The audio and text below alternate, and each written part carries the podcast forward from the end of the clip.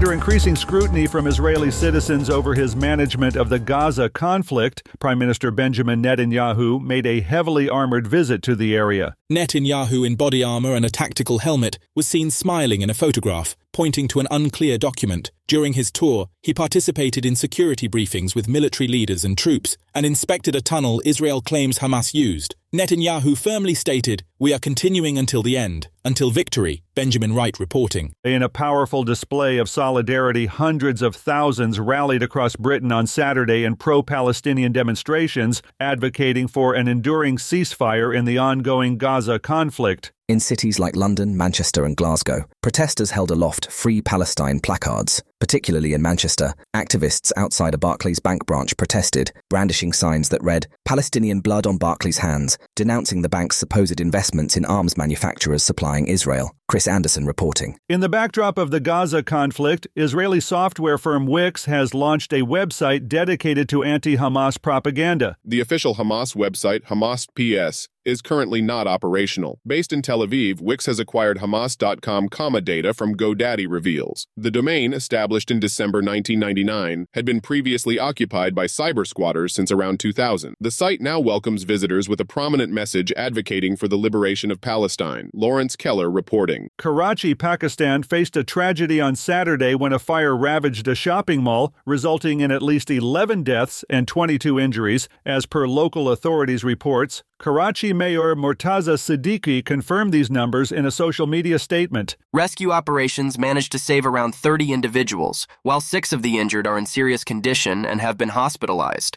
Authorities are still investigating the possibility of additional people trapped, even though the fire is now extinguished. Kevin Sanders reporting. This is the latest news headlines.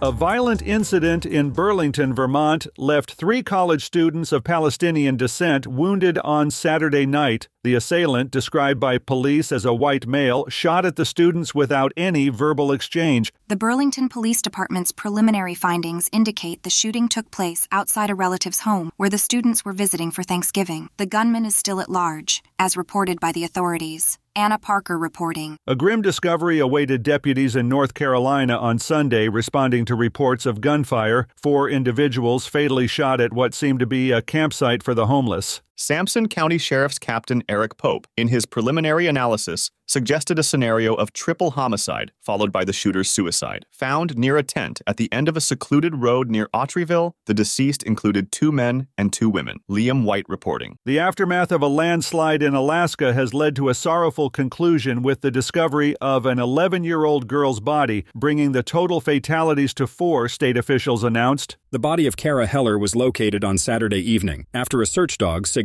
towards a specific area of debris. The Alaska Department of Public Safety, in their Sunday announcement, noted that the death toll included other family members of Kara Heller, all found at the same location last Tuesday. Kyle Norris reporting. Television producer Marty Krofft, renowned for his influential work in children's programming, has passed away at the age of 86 celebrated for creating beloved TV shows like Land of the Lost, HR Pufnstuf, and Donnie and Marie. Krofft died on Saturday at his home in Los Angeles due to kidney failure. His passing was confirmed by his representative. Krofft, often hailed as the king of Saturday mornings, rose to fame in the 1970s alongside his brother Sid, under their joint venture, Sid and Amp Marty Pictures. Jessica Oakley reporting.